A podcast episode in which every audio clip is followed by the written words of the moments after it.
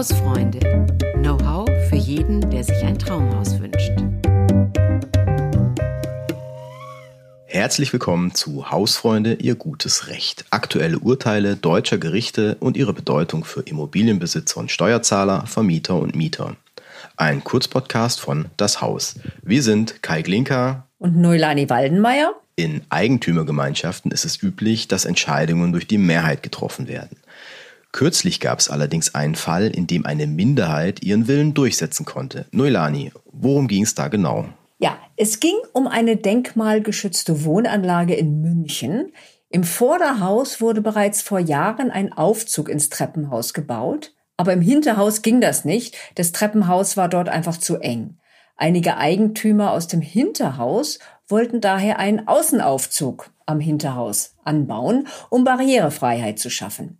Sie boten sogar an, die Kosten komplett selbst zu übernehmen. Doch die Mehrheit der Eigentümergemeinschaft war dagegen. Sie argumentierten, so ein moderner Aufzug an der Fassade verschandele doch das denkmalgeschützte Gebäude. Das Landgericht München sah das etwas anders und erlaubte den Anbau. Bauliche Maßnahmen, die Wohnbarrieren abbauen, sind nämlich gesetzlich privilegiert. Die Gemeinschaft darf sie nicht einfach verhindern. In dem Zusammenhang stellten die Richter auch fest, ein Außenaufzug am Hinterhaus ist auch kein großer Eingriff in das Erscheinungsbild der Wohnanlage. Also sind bauliche Maßnahmen besonders geschützt, wenn es darum geht, Menschen mit körperlichen Einschränkungen den Zugang zu ihrer Wohnung zu erleichtern, oder?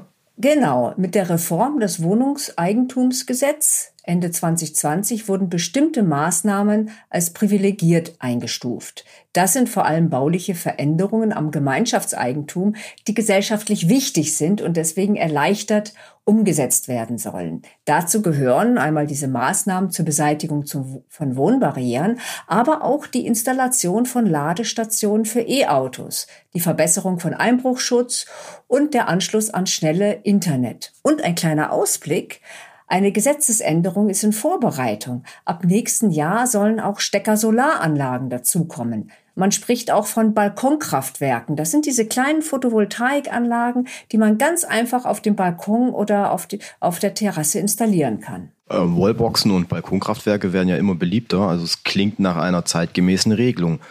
Aber was bedeutet das jetzt für einen Wohnungseigentümer, wenn so eine privilegierte Maßnahme umgesetzt werden soll?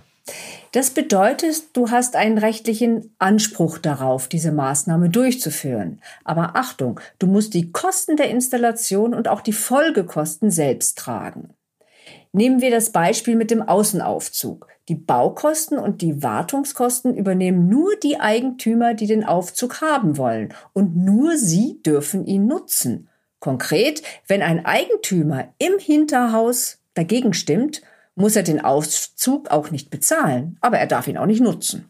Also kann so eine Maßnahme mit erheblichen Kosten verbunden sein. Dann muss man sich ja schon ganz genau überlegen, ob man zum Beispiel so eine Einrichtung wie, den, wie einen Aufzug ähm, vielleicht jetzt im Moment nicht braucht, aber vielleicht auch mal später so, äh, benutzen möchte. Ja, genau. Wir werden ja alle nicht jünger, nicht? Aber keine Sorge, es gilt das Prinzip der Teilhabe. Ein häufiges Szenario ist zum Beispiel, dass ein Eigentümer im Treppenhaus einen Treppenlift installieren lässt und das natürlich selbst finanziert. Und wenn dann aber ein anderer Bewohner später aus Altersgründen diesen Lift auch nutzen möchte, darf man ihm das nicht verwehren. Du kannst nicht sagen, das ist mein Lift, bau dir einen eigenen. Der neue Nutzer muss sich dann aber nachträglich an den Installationskosten beteiligen und die künftigen Wartungskosten mitbezahlen und dann darf er ihn auch mitbenutzen. Jetzt aber nochmal zurück zu unserem Fall mit dem Außenaufzug. Wenn ich das jetzt richtig verstehe, war das eigentlich irgendwie ein Missverständnis, oder? Weil rein rechtlich war die Sache doch klar. Haben der Hausverwalter und die anderen Miteigentümer das neue Wohnungseigentumsgesetz nicht gekannt oder waren die einfach nur auf Ärger aus? Ja, ganz so einfach ist das nicht. Also es ist nicht alles so schwarz-weiß.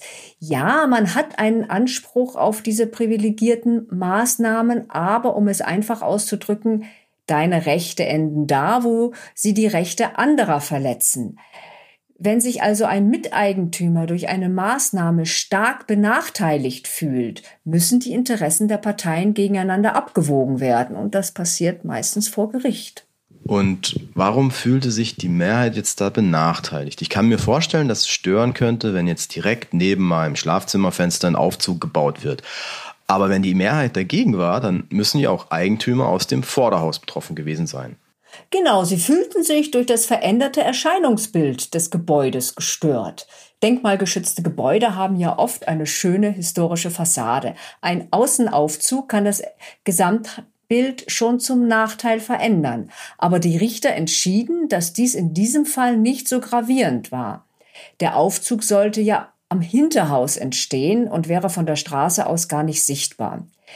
Na klar, ist es gut möglich, dass den Vorderhauseigentümern die ursprüngliche Aussicht auf den Innenhof und auf die Hinterhausfassade besser gefiel.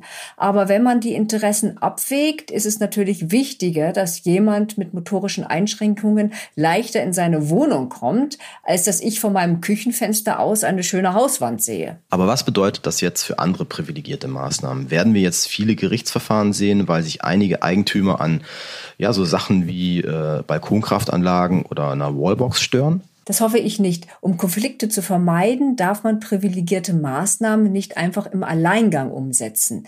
Das bedeutet, man muss das Vorhaben immer erst in einer Eigentümerversammlung vorstellen. Die Gemeinschaft ist zwar grundsätzlich dazu verpflichtet, dem Projekt zuzustimmen, aber sie entscheidet über die Art und Weise der Umsetzung. Zum Beispiel bei einer Wallbox. Welcher Elektriker macht die Installation? Welche Modelle dürfen gewählt werden? Und künftig bei den Balkonkraftwerken könnte die Wahl von Modell und Größe des Gerätes sogar noch wichtiger werden, damit äh, einfach das Erscheinungsbild der Fassade einheitlich bleibt.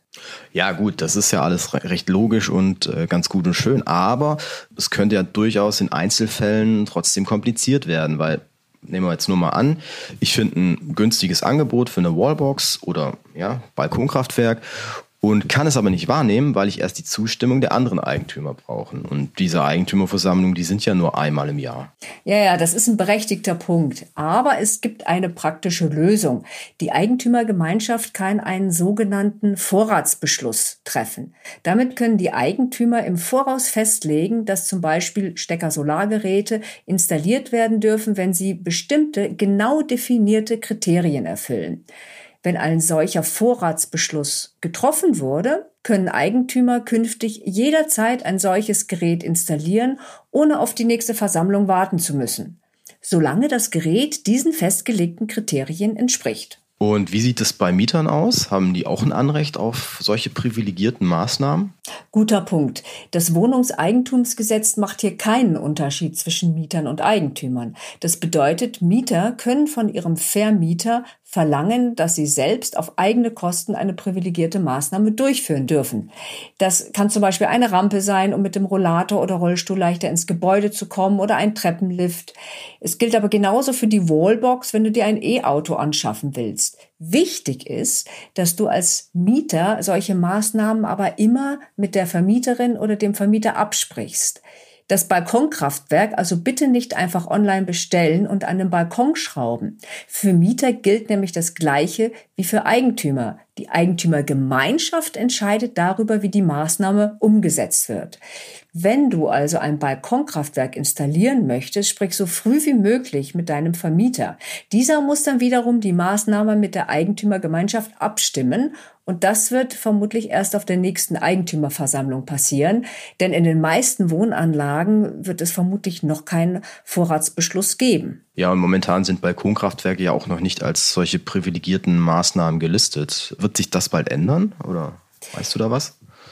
Ja, das ist Teil des Solarpaket eins, das vom Bundeskabinett diesen August beschlossen wurde. Das Gesetz soll planmäßig am ersten Januar zweitausendvierundzwanzig in Kraft treten, aber es muss noch durch den Bundestag und auch noch vom Bundesrat bestätigt werden. Es steckt also noch mittendrin im Gesetzgebungsverfahren. Die Förderung von Solarenergie ist ein wichtiges Ziel der Bundesregierung. Deswegen bin ich zuversichtlich, dass das Gesetz im kommenden Jahr dann auch irgendwann in Kraft treten wird. Ja, dann steht dem eigenen Balkonkraftwerk im nächsten Sommer ja nicht mehr viel im Weg. Für heute war es das schon wieder mit unserem Kurzpodcast Ihr gutes Recht unserer kleinen, aber feinen Rechtsabteilung. Wir freuen uns, wenn Sie das nächste Mal wieder reinhören. Falls Sie Fragen oder Anregungen haben, schreiben Sie uns auf hausfreunde at haus punkt de. Und natürlich können Sie uns auch beim Streamingdienst Ihres Vertrauens abonnieren. Machen Sie es gut und wir hören uns. Tschüss.